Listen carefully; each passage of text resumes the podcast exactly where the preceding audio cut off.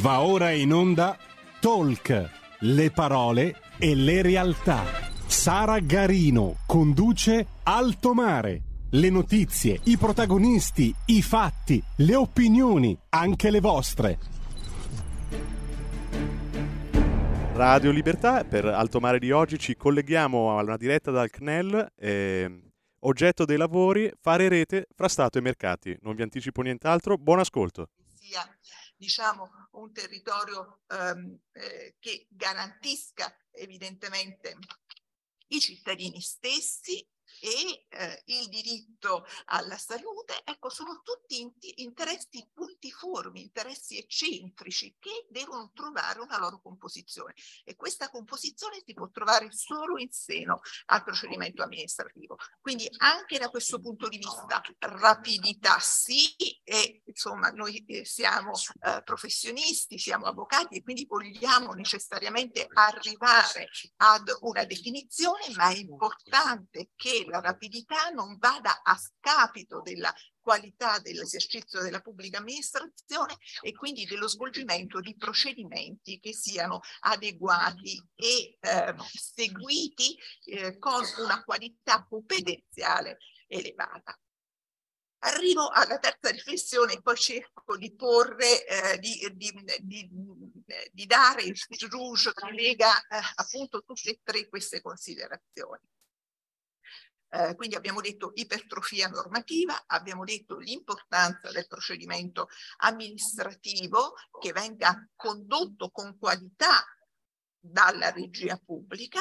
Il terzo tema è quello che adesso ritorna come un refrain e una moda, abbiamo avuto la moda della sostenibilità, della transizione, adesso il termine invalso è quello della rigenerazione. Sono tutti termini importantissimi, se riempiti di contenuti, perché altrimenti sono semplicemente delle parole. Peraltro sono dei concetti anche molto vaghi nella loro definizione, bisogna che poi si traducano in azioni. Il tema della rigenerazione, di cui peraltro la Camera Forense Ambientale tratterà Gela proprio a partire da giovedì in tre giornate di approfondimento, diciamo una parte anche qui di un processo che può riguardare le bonifiche, può riguardare la riqualificazione e non solo. Però dobbiamo essere consapevoli di una cosa. La rigenerazione non è un concetto giuridico innanzitutto, attualmente è un termine perché non è un atto, non è un piano urbanistico, non è un piano edificatorio. Sicuramente non può parlarsi di rigenerazione riducendolo al concetto del consumo del suolo. Rigenerazione è qualcosa di più quando si parla eh, di un territorio, si fa riferimento solo, non solo all'elemento terreno, diciamo, ma anche a tutto quello che quel territorio può determinare per la crescita di un'area in termini economici, in termini culturali, in termini sociali. Quindi la rigenerazione è anche strumento per attrarre degli investimenti alla luce, lo diceva il, pre- il Presidente poco fa, alla luce anche di tutta una serie di investimenti internazionali e euro-unitari che sono stati eh, previsti non solo per garantire la tutela dell'ambiente, ma anche per eh, l'inclusione sociale, eh, per l'inclusione sociale per esempio. Però come si realizza questa rigenerazione e veniamo quindi a cercare di dare delle risposte. Non è facile perché tutto quello che ci siamo detti evidentemente è complesso nel diritto, nella rigenerazione, nella transizione, nella sostenibilità, alberga una forte complessità che non ci deve spaventare perché in realtà questa dialettica tra i diversi diritti, tra le diverse esigenze, tra i diversi interessi e la dialettica propria sulla quale si fonda il diritto e sulla quale si fonda la Costituzione. C'è una bellissima espressione che vi voglio riportare di una, di una sentenza della Corte Costituzionale che probabilmente ricorderete tutti del 2013 a proposito del caso Ilva, di, il, nella quale si diceva nessuno di questi diritti è un diritto tiranno, quindi non può prevalere la tutela dell'ambiente rispetto rispetto alla salute, rispetto al lavoro, rispetto all'economia. Esiste questa dialettica, questa dialettica noi la dobbiamo alimentare. E come la dobbiamo alimentare? la dobbiamo alimentare con l'unico metodo che io leggo anche quale sottotitolo del programma che qui appunto ehm, ci avete fornito. L'espressione che qui è utilizzata è fare rete. Come la possiamo tradurre? La possiamo tradurre, per esempio, in un'urbanistica consensuale. Possiamo tradurre nella necessità di una partecipazione che è fondamentale tra tutti i soggetti attori responsabili della crescita felice e della tutela dell'ambiente. Ancora Sabino Cassese usa anche qui un'espressione che è particolarmente evocativa. Le arene pubbliche sono sempre più affollate e plurali. Quindi di che cosa abbiamo necessità? E da questo non si può prescindere, per cui il ruolo dei consumatori consapevoli è un ruolo fondamentale. Abbiamo necessità sicuramente di un nucleo normativo che sia un nucleo chiaro, che sia comprensibile, ma accanto a questo nucleo normativo abbiamo necessità di trovare un metodo non c'è semplicemente un dover fare, una sanzione, una, uh, un'imposizione. Un richiamo all'ordine per l'avvocato, grazie. Sì, grazie. Uh, non è solamente questo, sto chiudendo, ma è eh, la necessità di trovare un metodo e il metodo è il metodo della partecipazione corale e della partecipazione collettiva. Qual è la difficoltà di questo? La difficoltà è che questa partecipazione richiede necessariamente una regia pubblica, lo dicevo prima. E purtroppo, e anche questo è un dato che bisogna rilevare, la regia pubblica a volte è molto difficile. È molto difficile non perché eh, si voglia, diciamo, qui affidare delle responsabilità. C'è nella pubblica amministrazione una carenza evidente ed oggettiva di personale, c'è una scarsa qualità competenziale per quanto riguarda alcuni temi che sono evidentemente dei temi d'avanguardia. Se solo si pensa che del diritto ambientale si è iniziato a discutere 80, eh, negli anni 80, quindi veramente lo scorso, eh, lo scorso anno, davvero pochissimo tempo fa. E quindi che cosa bisogna fare? Quindi da un lato costruire diciamo dei sistemi di competenza forti, intervenire attraverso un'attività formativa importante, perché se non si formativa, informativa e di aggiornamento, se non si costruisce una catena del sapere solida che parta dal consumatore e che arrivi al massimo dirigente della pubblica amministrazione, è chiaro che non ci può essere alcuna equità, Roberto, quella che eh, invocavi, alcuna responsabilità e alcun virtuosismo in qualsiasi cosa noi pensiamo di fare, la si chiami transizione, la si chiami rigenerazione, la si chiami sostenibilità. E chiudo, eh, scusatemi se ho preso tempo, mi sono infervorata, però è una cosa che mi sta particolarmente a cuore, con un'espressione del presidente Postiglione, che è presidente della Fondazione dei Giudici Europei per l'Ambiente, è stato già presidente onorario aggiunto della Corte di Cassazione, colui che ha costruito il primo Ministero dell'Ambiente ed è stato a capo dell'ufficio legislativo del primo Ministero dell'Ambiente. Quando appunto eh, nella scorsa legislatura il Ministero è diventato Ministero della Transizione Ecologica, giustamente con un discorso che qui non ripeto, però diceva in maniera sintetica una cosa. Per parlare di transizione ecologica bisogna parlare innanzitutto di transizione delle istituzioni. Non, ci, non si può avere una transizione ecologica senza una transizione delle istituzioni. Le istituzioni devono acquisire questa consapevolezza che in parte, insomma, mh, secondo quello che è l'angolo visuale della Camera Forense Ambientale, vi ho riportato qui oggi. Grazie.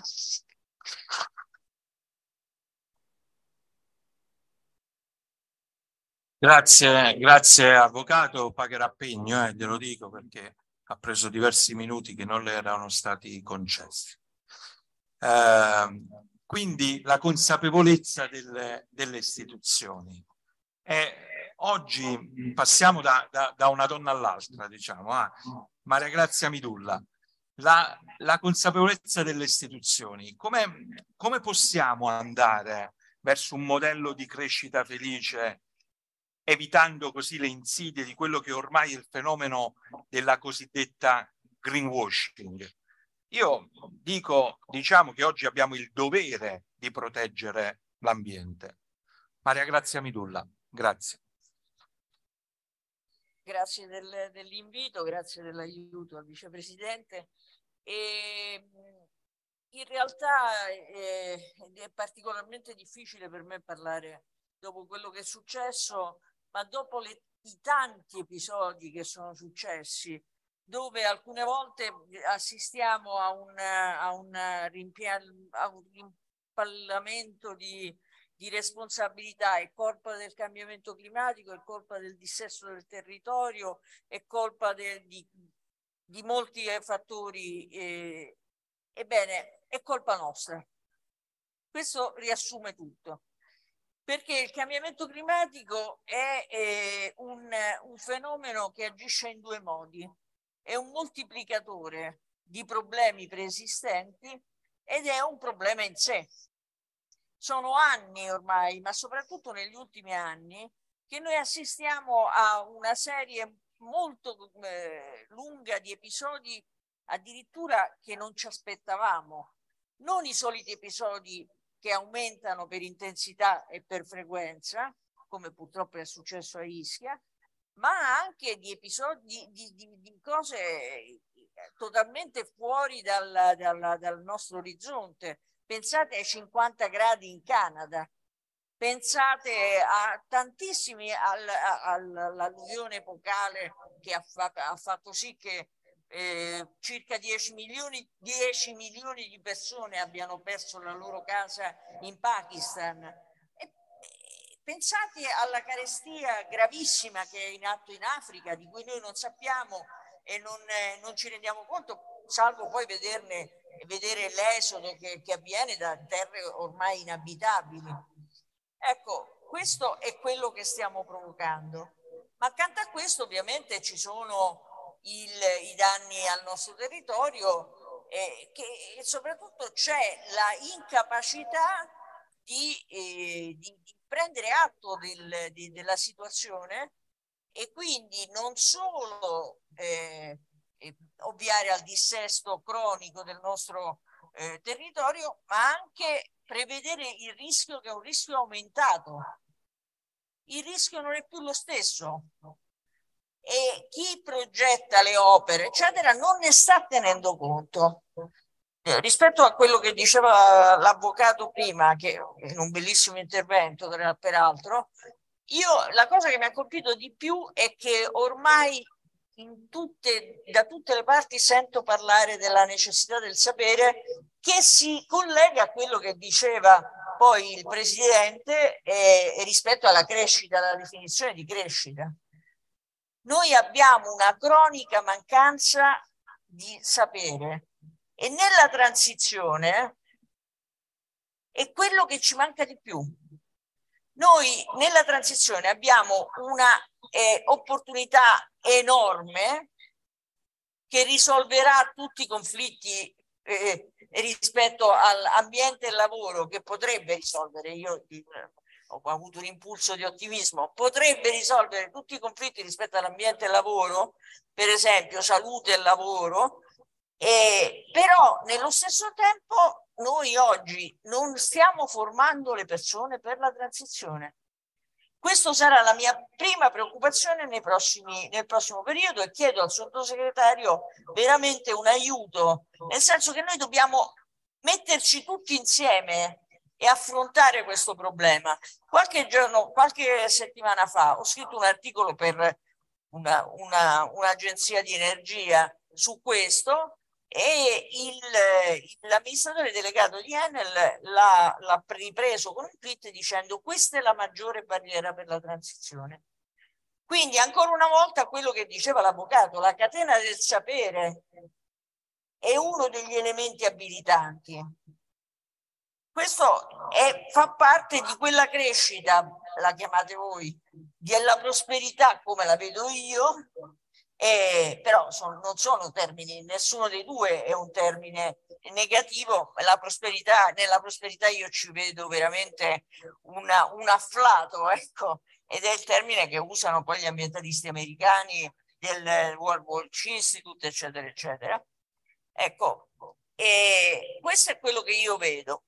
Rispetto al, ai problemi ovviamente del, dell'energia, quello di cui penso che Truzzi volesse che io un po' parlassi, eh, chiaramente noi eh, in questo momento stiamo attraversando due crisi di uguale, o, o anzi forse la crisi climatica è di incredibile potenza eh, e di incredibile anche rischio e, e, opportunità nello stesso tempo. Ancora abbiamo l'opportunità.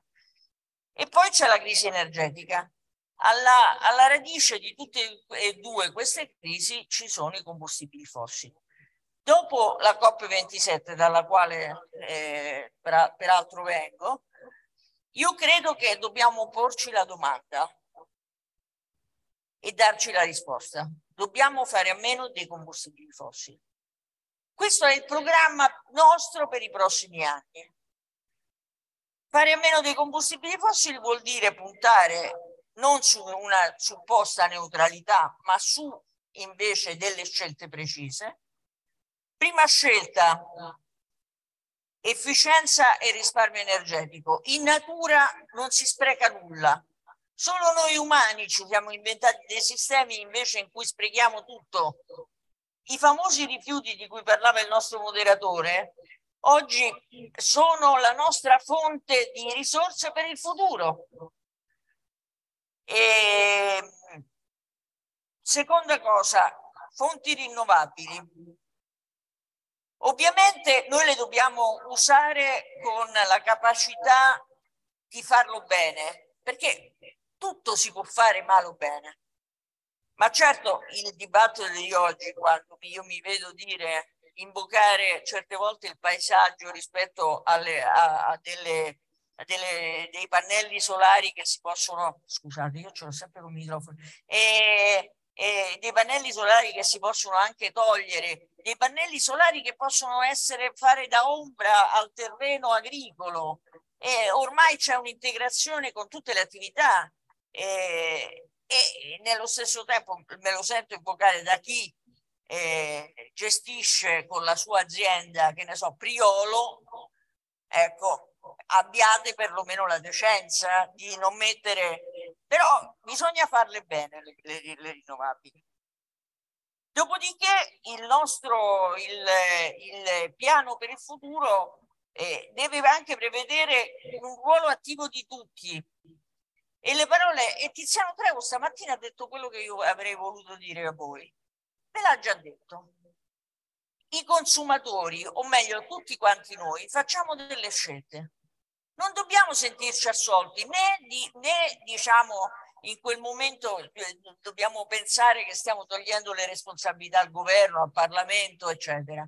No, quando noi scegliamo di usare un'auto piuttosto che un'altra, di usare un mezzo pubblico piuttosto che, che, che, l'auto privata, di usare i piedi o la bicicletta rispetto a, a, a, invece a un'auto privata. Ecco, queste sono tutte scelte che poi compongono dei grandissimi cambiamenti.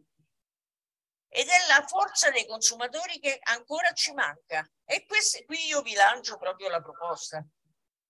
Mettiamoci insieme, mettiamoci insieme perché questo è proprio è una di quelle, di, di quelle coesioni che poi fa il cambiamento nella, nella società e che poi lo provoca a livello politico perché il sottosegretario ovviamente non, è, non ha su di sé tutto, il peso delle scelte ma insomma i governi il, il, il Parlamento eh, non possono non tenerne conto il, le istituzioni finanziarie e le, le, le, gli investitori, vedo qui Bicciato, non possono non tenerne conto e via cantando.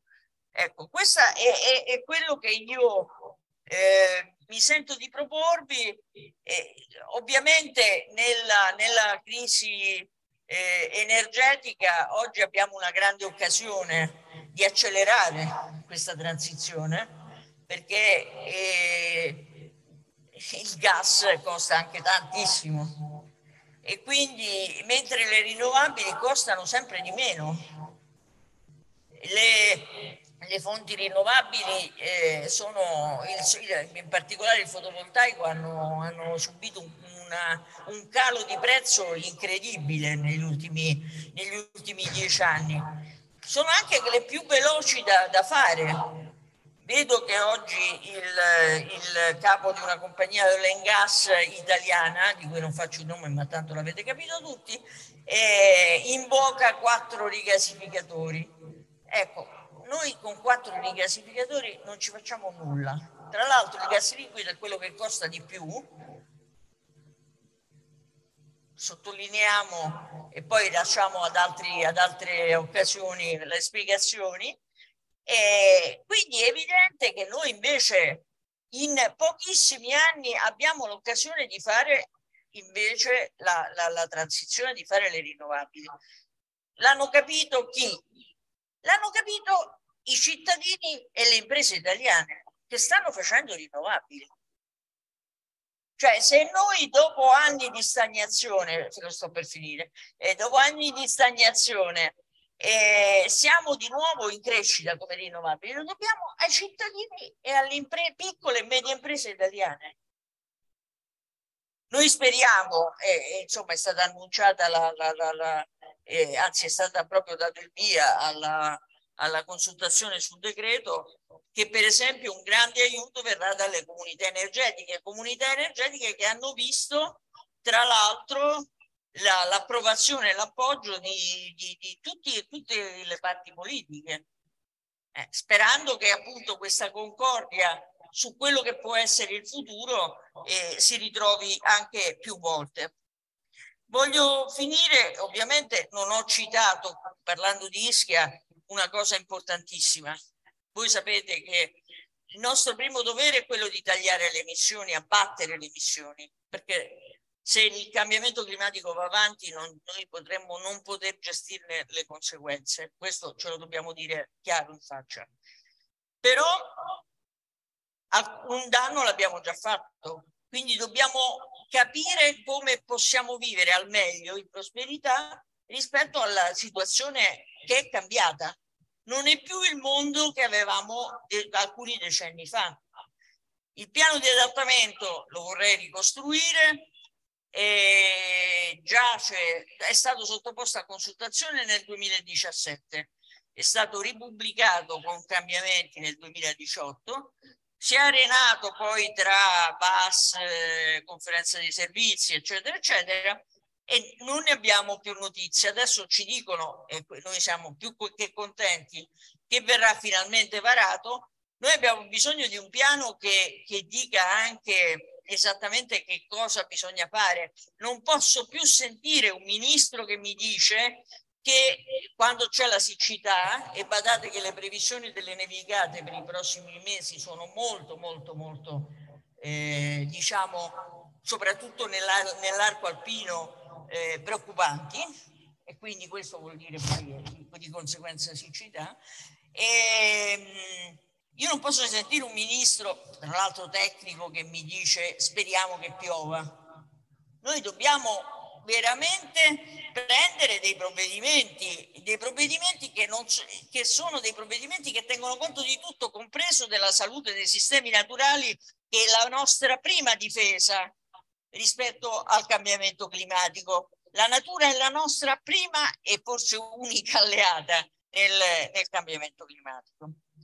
Eh, fatemi concludere semplicemente dicendo che non so se qualcuno di voi si è mai chiesto come mai eh, gli astronauti sono tutti ambientalisti. Tornano dalla, dalla eh, e sono, diventano tutti ambientalisti perché me l'ha, perché me l'ha spiegato il capitano Kirk, che è andato eh, con Bezos nello spazio e ha detto la mia sensazione è stata una sensazione di morte, perché nello spazio non c'è niente, non c'è la vita. Noi abbiamo questa terra che tanto maltrattiamo, è uno scrigno di vita e noi attentando sia alla biodiversità che a, al sistema climatico, stiamo facendo di tutto per, diciamo così, eh, cancellare una ricchezza di cui neanche ci riusciamo a rendere conto. Ecco, non facciamo, alleiamoci, ma alleiamoci con tanti e tanti altri, noi e tanti tanti altri, perché questo, diciamo, crimine vero lo dobbiamo impedire. Grazie.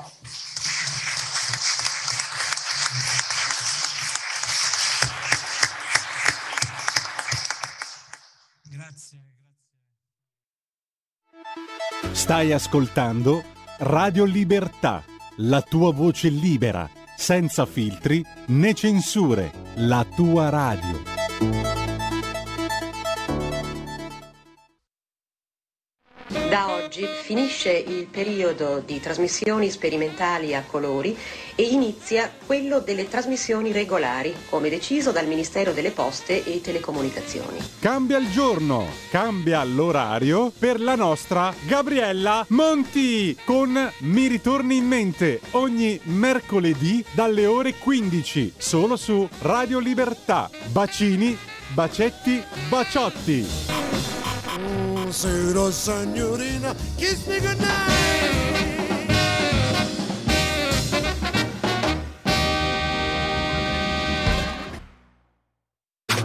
Stai ascoltando Radio Libertà. la tua voce libera, senza filtri né censura. La tua radio.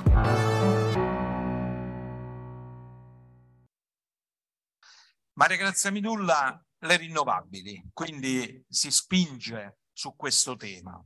Mauro Spagnolo, rinnovabili.it. Possiamo dare un ruolo alla transizione energetica?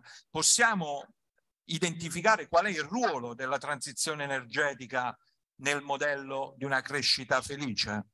Grazie. Sì, grazie, grazie Roberto. Mi sentite? Sì, perfetto. Eh, io direi assolutamente di sì e, direi che anzi eh, le rinnovabili hanno un ruolo straordinariamente centrale nel, nel grande contenitore del discorso della, della, crescita felice. Che a scanso d'equivoco vorrei dire, eh, mi sembra che non sia ancora uscito questo discorso, che la crescita felice non è un obiettivo idilliaco l'uomo può cercare nella, nella sua nuova progettualità di vita, ma è una, è una metodica, è una metodica misurabile con dei parametri molto precisi che decine di istituti di ricerca mondiali hanno e stanno eh, studiando e valutando con approcci differenti.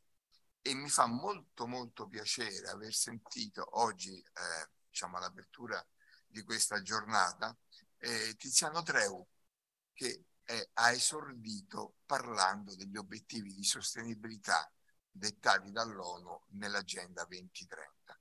Ebbene, io ritengo che quegli obiettivi così ampi e così esaustivi siano uno degli oggetti di riferimento più straordinari che noi possiamo avere immaginando i discorsi sulla, sulla crescita felice. Sono 17 obiettivi, quello che a noi interessa oggi essenzialmente è il dodicesimo, di cui più volte oggi se ne è sentito parlare, che è quello del consumo e della produzione consapevole, il passaggio di cui è molto esperto il nostro, il nostro eh, moderatore, il passaggio da, un, da un'economia lineare ad un'economia circolare, che è un percorso speculare a quello che poi interessa molto a me, che è, è il passaggio da un'economia di energia fossile, quella che viviamo ancora, ahimè, eh, quasi completamente, ad, ad, una, ad un'energia da fonte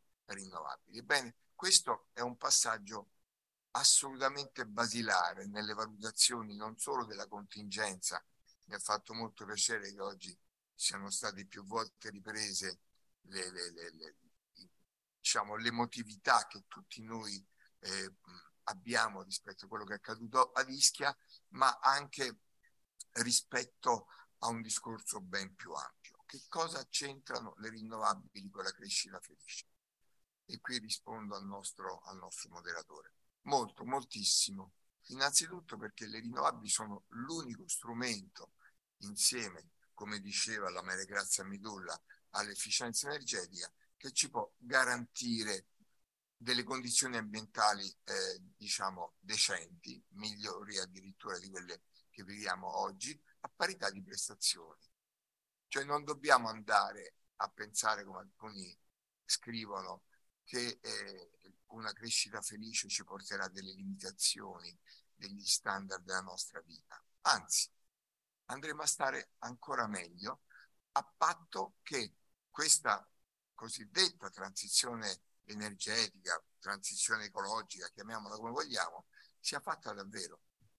E questo è un tema molto, molto, eh, diciamo, delicato, perché eh, le rinnovabili, insomma, io mi occupo di questo da 30 anni e sono stato uno dei pionieri in Italia, eh, quando proprio nessuno sapeva neanche che cosa volesse dire fotovoltaico, ad esempio.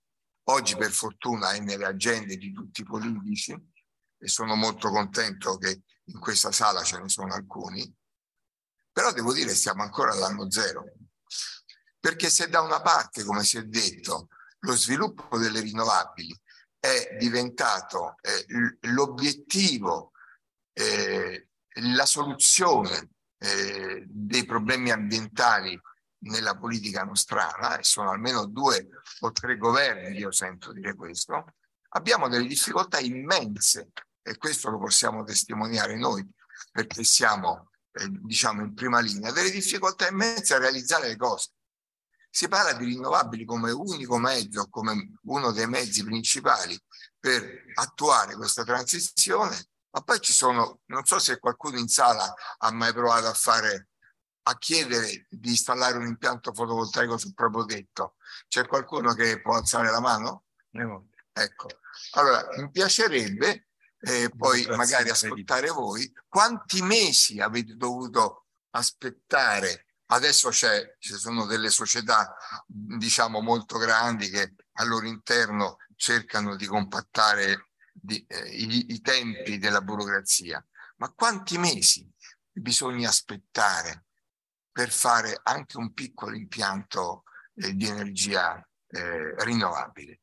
Eh, noi abbiamo delle esperienze internazionali, ora in un paese come gli Stati Uniti, che certo non è il, il, il paese di riferimento per tanti motivi eh, da questo punto di vista, ebbene chi vuole installare un impianto di mini eolico, un impianto di, di fotovoltaico, eh, ci mette 15 giorni eh, da noi questo è impossibile. Quindi c'è questa dicotomia fra grandi editti eh, politici, grandi strategie, ripeto, le, eh, le agende della politica sono strapiene di questi contenuti, ma poi di fatto sul campo ci sono grandissimi problemi.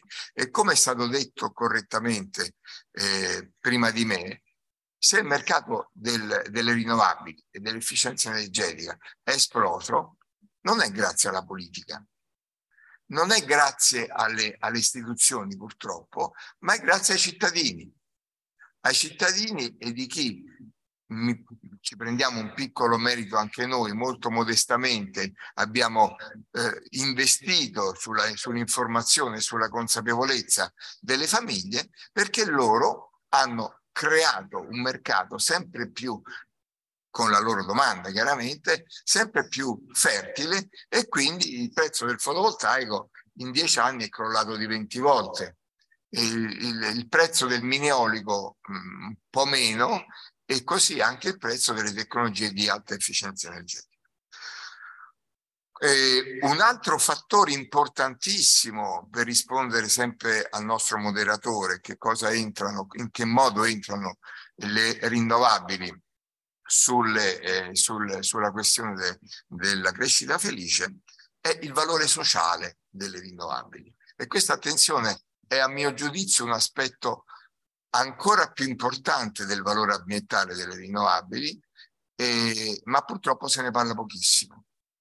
Le rinnovabili sono un elemento, permettetemi questo termine, rivoluzionario del nostro approccio alla società ci, fino adesso noi abbiamo vissuto in un ambito energetico di eh, generazione di potenza, come si suol dire, che è praticamente eh, la, la, realtà del, di, pochi, eh, di poche grandi centrali che possono essere a carbone o a turbogas oggi in Italia, anche, erano anche eh, diciamo con, con l'uranio. E, e, e, e, quindi poche persone, pochi enti hanno gestito e gestiscono ancora uno dei fattori di qualità della vita dell'uomo che è quello del servizio energetico. E le rinnovabili hanno completamente smontato questo algoritmo, eh, non solo perché il cittadino può diventare eh, come dire, gestore del proprio in, in, auto, in autonomia, gestore del proprio servizio energetico, ma perché il cittadino è proprietario del proprio generatore di energia e quindi automaticamente si stacca da quei meccanismi di macropolitica che eh, l'hanno fino adesso in qualche modo assoggettato anche a sua completa inconsapevolezza. Poi questi aspetti di dipendenza delle, del, eh, del, diciamo, della qualità delle vita eh, dall'energia oggi lo stiamo vivendo in modo eh, macroscopico con il problema del gas della Russia. Ecco, quello è un aspetto che immediatamente ha posto tutti gli italiani davanti a questa grandissima problematica. Quindi le rinnovabili sono non solo un fattore di beneficio ambientale, eh, di standard di qualità della vita dell'uomo, ma anche un fattore sociale importantissimo. Ed è per questo, e oggi è uscito varie volte, eh, che la sostenibilità ambientale è fortemente legata alla sostenibilità sociale. Non potrebbe essere diversamente. E in questo senso la transizione energetica non deve assolutamente perdere il treno della eh, transizione sociale cosiddetta o della diseguaglianza, come diceva nell'apertura il nostro moderatore, della, eh, di, eh, della dise, delle dise, eh, diseguaglianze sociali che invece la cultura del fossile eh, ci ha insegnato a vivere tutti i giorni. E in questo devo dire, e qui concludo per stare nei tempi, eh, vorrei spendere una parola positiva eh, rispetto al futuro e rispetto al continente dove viviamo. Io ho grandissima stima dell'Europa e del lavoro eh, che fino adesso si sta facendo sulle questioni ambientali, non solo perché siamo in assoluto i leader eh, sullo sviluppo della cultura, oggi si parlava tanto di cultura giustamente, eh, e della cultura ambientale, ma perché, come dire, si sono messi i soldi sul tavolo. E oggi là eh, il grande progetto, il grande piano del, del, del Green Deal eh, al 2027 150 miliardi di euro messi sul tavolo proprio per accompagnare questa transizione e, e fare in modo che questa transizione sia eh, abbatta completamente le diseguaglianze sociali che spesso l'energia eh, ci ha fatto vivere, ecco, secondo me è un atto di straordinaria positività ed è uno degli elementi che mi fa essere eh, positivo pensando anche ai prossimi anni. Grazie.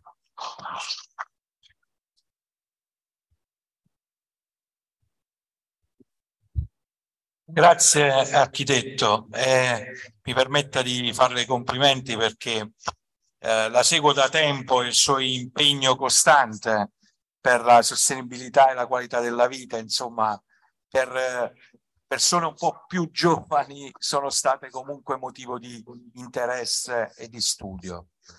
Eh, un, una piccola parentesi, eh, se vogliamo fare un giro con il sottosegretario oppure chiudiamo perché abbiamo solamente altri due interventi e poi chiudiamo con l'onorevole è sottosegretario, come gradite, abbiamo solo altri due interventi. Se... Perfetto, benissimo, grazie. Benissimo, benissimo. Allora, si è parlata insomma di, di rinnovabili. Eh, le due cose molte volte si, si intrecciano, quasi sempre, no? Con rinnovabili viene fuori il tema della finanza sostenibile. Quindi eh, abbiamo il dottor Bicciato E io direi, eh, Francesco, questa grande sfida che ci attende è legata ovviamente al contributo della eh, eh, finanza sostenibile, che deve essere nell'ottica di una transizione eh, ecologica giusta. Bene, ci siamo. Ma quali sono le maggiori sfide dei prossimi anni per gli operatori, le istituzioni, gli stakeholder, dei mercati, per promuovere sempre di più un'economia sostenibile e che quindi possa contribuire in maniera, diciamo, efficiente ed efficace a una crescita felice? Grazie. Grazie, grazie Roberto, grazie a Utenti per avermi invitato. Allora cercherò di essere schematico e eh, possibilmente eh, breve, eh, però eh, sottoli- volevo sottolineare sol- solamente tre aspetti che secondo me sono fondamentali. Il primo, che non tutti sanno, forse che dal 2018 c'è in atto una sorta di rivoluzione all'interno del mondo della finanza. Con l'action plan dell'Unione Europea del 2018 la finanza ha eh, iniziato un cammino eh, difficile ma assolutamente eh, di riforma rispetto a quello che si intendeva prima. Eh, beh, cerco di essere più chiaro. Eh, la finanza sostenibile sostanzialmente sostanzialmente che cosa dice? Dice che occorre integrare gli aspetti sociali, ambientali e di buona governance all'interno della selezione del portafoglio di investimenti. Attenzione, è proprio la questione di integrare questi aspetti che non sono aspetti, non sono più aspetti complementari rispetto alla strategia di investimento, ma sono strutturali all'interno della strategia di investimento di un grande investitore, di una banca, di un asset manager, di una compagnia di assicurazioni. Guardate che questo aspetto qui è estremamente eh, nuovo, soprattutto se legato alle altre due caratteristiche. Finanza sostenibile lavora nel medio-lungo termine, quindi questo è uno degli elementi importanti, è antitetica a quello che si dice in, in, in inglese lo short termismo, cioè sostanzialmente la finanza speculativa, è una finanza legata all'economia reale. Quindi questi tre aspetti, che sono tre aspetti come per, per, il mondo diciamo spesso monolitico e anche diciamo conservatore per certi versi del, del, del, sistema finanziario sono elementi di grandissima, di grandissima novità. Secondo punto, quindi cerco in tre punti di, di, di sviluppare il mio ragionamento. Il secondo punto è legato alla questione dei rischi cioè sostanzialmente una delle caratteristiche dell'applicazione dei cosiddetti criteri, ne avrete sentito ormai parlare ESG, quindi Environmental, Social and Governance, uno degli aspetti importanti è l'anticipazione delle cosiddette, dicono gli economisti, esternalità negative. Sostanzialmente nella selezione del mio investimento, tradotto, cerco di anticipare quei rischi, per esempio ambientali, che attraverso la semplice analisi economica evidentemente non riesco a intercettare. E questo è uno dei perni fondamentali. Se io riesco ad anticipare questi rischi, riesco evidentemente anche a ridurre la rischiosità dell'investimento, tanto che peraltro i rendimenti dei fondi sostenibili sono sempre in linea, se non superiori, ai rendimenti dei fondi non ESG, non sostenibili. E arrivo al terzo punto. La finanza sostenibile conviene. Conviene, così come la sostenibilità conviene. Prima, giustamente, il dottor Spagnolo diceva aspetti sociali e ambientali. Io ci aggiungo anche economico-finanziari, cioè da Rio alla COP21 la sostenibilità piena è quella che combina gli aspetti economici con quelli ambientali e con quelli sociali. È come se voi aveste un, uno sgabello a tre gambe, tagliate una qualsiasi di queste tre gambe e lo sgabello cade. Quindi questo è l'elemento fondamentale su cui occorre impostare diciamo, lo sviluppo del, della, finanza, della finanza sostenibile. Guardate, vi faccio un esempio molto, molto concreto perché altrimenti porterei via troppo tempo. COP21 Ok, COP21 è un momento, un momento molto importante per la consapevolezza dell'emergenza ambientale, occorre rimanere sotto il grado e mezzo di incremento della, te della temperatura e c'è una riunione a margine parallela a margine delle riunioni, diciamo, ufficiali della COP21, che è quella grandi, delle grandi compagnie di assicurazione, che fanno un ragionamento di questo tipo, seguitemi. Quei, a quell'epoca c'erano le alluvioni negli Stati Uniti. No? Il ragionamento è quello, in realtà ci conviene molto di più investire in riforestazione che continuare a pagare per i sinistri causati da un evento catastrofale che non è più episodico. Purtroppo ormai è certo. Quindi sostanzialmente il ragionamento è dal punto di vista economico, non è che si sono svegliati ambientalisti dalla mattina alla sera, no? Voglio dire, cioè dal punto di vista economico e finanziario, il, per il conto economico di queste compagnie era molto più conveniente spostare masse progressive di capitali verso le rinnovabili, verso la riforestazione, verso l'agricoltura biologica, verso la mobilità sostenibile, eccetera, eccetera. E questo per ridurre ridurre la rischiosità. Che cosa vuol dire ridurre la rischiosità? Vuol dire che le compagnie altrimenti sarebbero state obbligate ad incrementare i premi. Aumentando i premi, la vulnerabilità delle persone che non si assicura più aumenterebbe e quindi è, si innesca una catena no? viziosa, non virtuosa, da cui emerge il fatto che la finanza sostenibile non solo dal punto di vista sociale e ambientale, ma che dal punto di vista economico-finanziario conviene. Chiudo con una, eh, eh, per rispondere a Roberto, proprio con una battuta sulla questione della transizione. Allora, questo è un tema importante nel senso che bisogna essere molto pragmatici quando si parla di giusta transizione. No? Allora, dobbiamo in qualche modo far sì che la, che la roadmap verso le rinnovabili sia più veloce e che non venga rallentata. Poi è evidente che i, i, fatti che nessuno di noi si immaginava legati alla crisi del gas ci impongono che questa sia realmente una transizione. Però guardate, sia gli investitori retail, quindi dai, dal nostro ambito, ambito di ricerca, sia gli investitori, i grandi investitori istituzionali dicono la via non si torna più indietro, la via è quella della, se non net zero, comunque una trasformazione rapida verso, verso le rinnovabili. Il tema, e chiudo, è la questione del lavoro. È stato citato prima, Maria Grazia prima l'ha accennato. Ci sono alcuni studi di RENA e dell'ILO, delle Nazioni Unite, che ci dicono che in realtà la potenzialità dei green jobs e dei, e dei lavori legati alla digitalizzazione, su cui tra l'altro il PNRR spende molti soldi, potrebbero con un processo, con politiche del lavoro attive, qui mi rivolgo appunto al sottosegretario Bitocci perché il governo ha una grandissima possibilità in questo, in questo caso, e cioè puntare sulla riqualificazione di quei lavoratori che inevitabilmente nel cambio di modello produttivo potrebbero avere dei problemi ovviamente a, a trovare un'occupazione.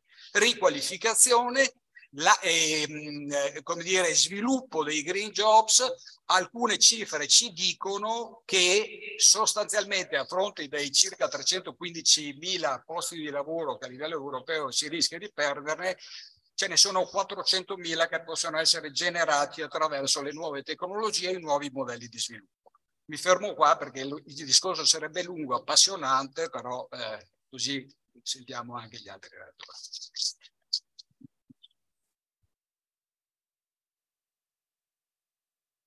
Grazie, grazie infinite Francesco perché poi il tema insomma della, della finanza etica, della finanza sociale, no? del quale ci hai erudito in, in più occasioni, sono veramente temi insomma sui quali si potrebbe stare dei giorni ad ascoltarti.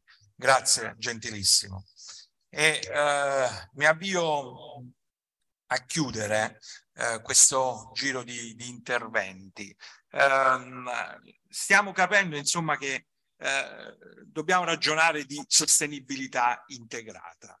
La sostenibilità integrata è un obiettivo di Assobio, che così intende promuovere un nuovo modello economico che vede il benessere della persona e dell'ambiente non come un'alternativa, bensì come un modo di fare imprese. Dunque va nella direzione di un modello di crescita felice? Maurizio Bernaroli, consigliere di Assobio. Grazie. Grazie dell'invito, a nome mio, a nome del Presidente di tutto il Consiglio.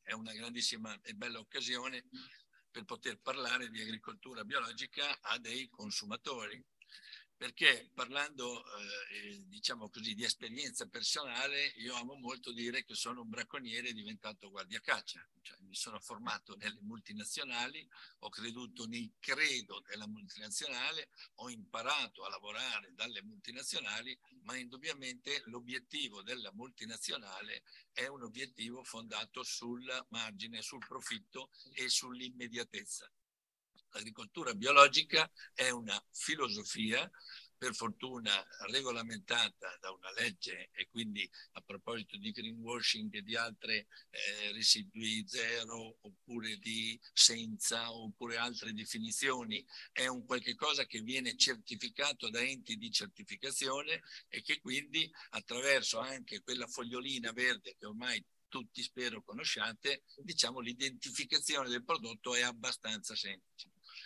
Evidentemente, come avevo detto, eh, Roberto non mi conosce, io sono un ex timido, quindi parlerò un'ora e mezza circa.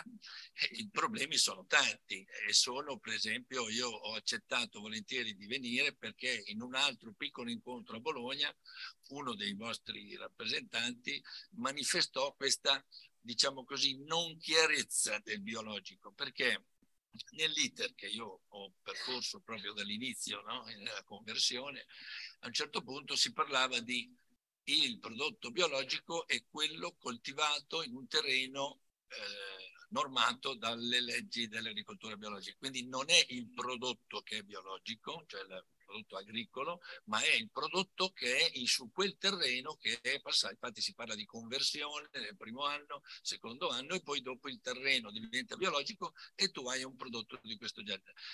È stato per comodità che la comunità europea ha stretto in bio, eco, organic, eccetera, perché era troppo lunga questa frase qui ed è anche troppo lunga, per esempio, in questo mio intervento, cercare di far capire ai consumatori e il consumatore, tenete presente, oggi è l'unica forma di potere democratico nel momento in cui scegliete, nel momento in cui la mano vostra va in una altezza o meno del, oppure prende un determinato prodotto lato o si chiede girando l'etichetta che cosa sta comprando, questo è l'unico vero grande potere, perché l'agricoltura negli anni 30 erano 15-20 milioni di agricoltori, ma poi erano disuniti, ignoranti, c'era, c'era un'altra cultura, c'era necessità, era l'epoca della scarsità quindi l'agricoltura è convenzionale, tra l'altro cosa che contesto anche questo perché viene paragonato il bio al convenzionale, ma convenzionale con chi? Una convenzione deve essere con qualcosa.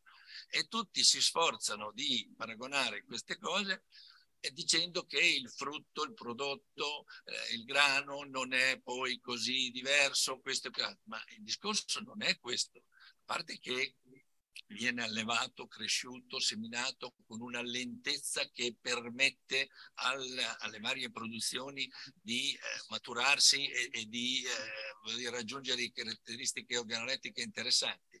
Ma il problema è che noi facciamo di, della trasparenza, della tracciabilità, dell'analisi dei pesticidi, dell'analisi delle aflatossine, dell'analisi degli eftalati, dell'analisi dei, fosfo, dei fosfonati, eccetera, eccetera, una regola. Noi spendiamo una marea di soldi, abbiamo chiesto alla politica tramite Assobio di essere alleggeriti da questo, perché noi siamo un settore che deve dimostrare quello che gli altri invece non sono tenuti, perché se voi andate a vedere, a un certo punto le analisi nel convenzionale ma sono ridicole, sono Avete ascoltato Alto Mare.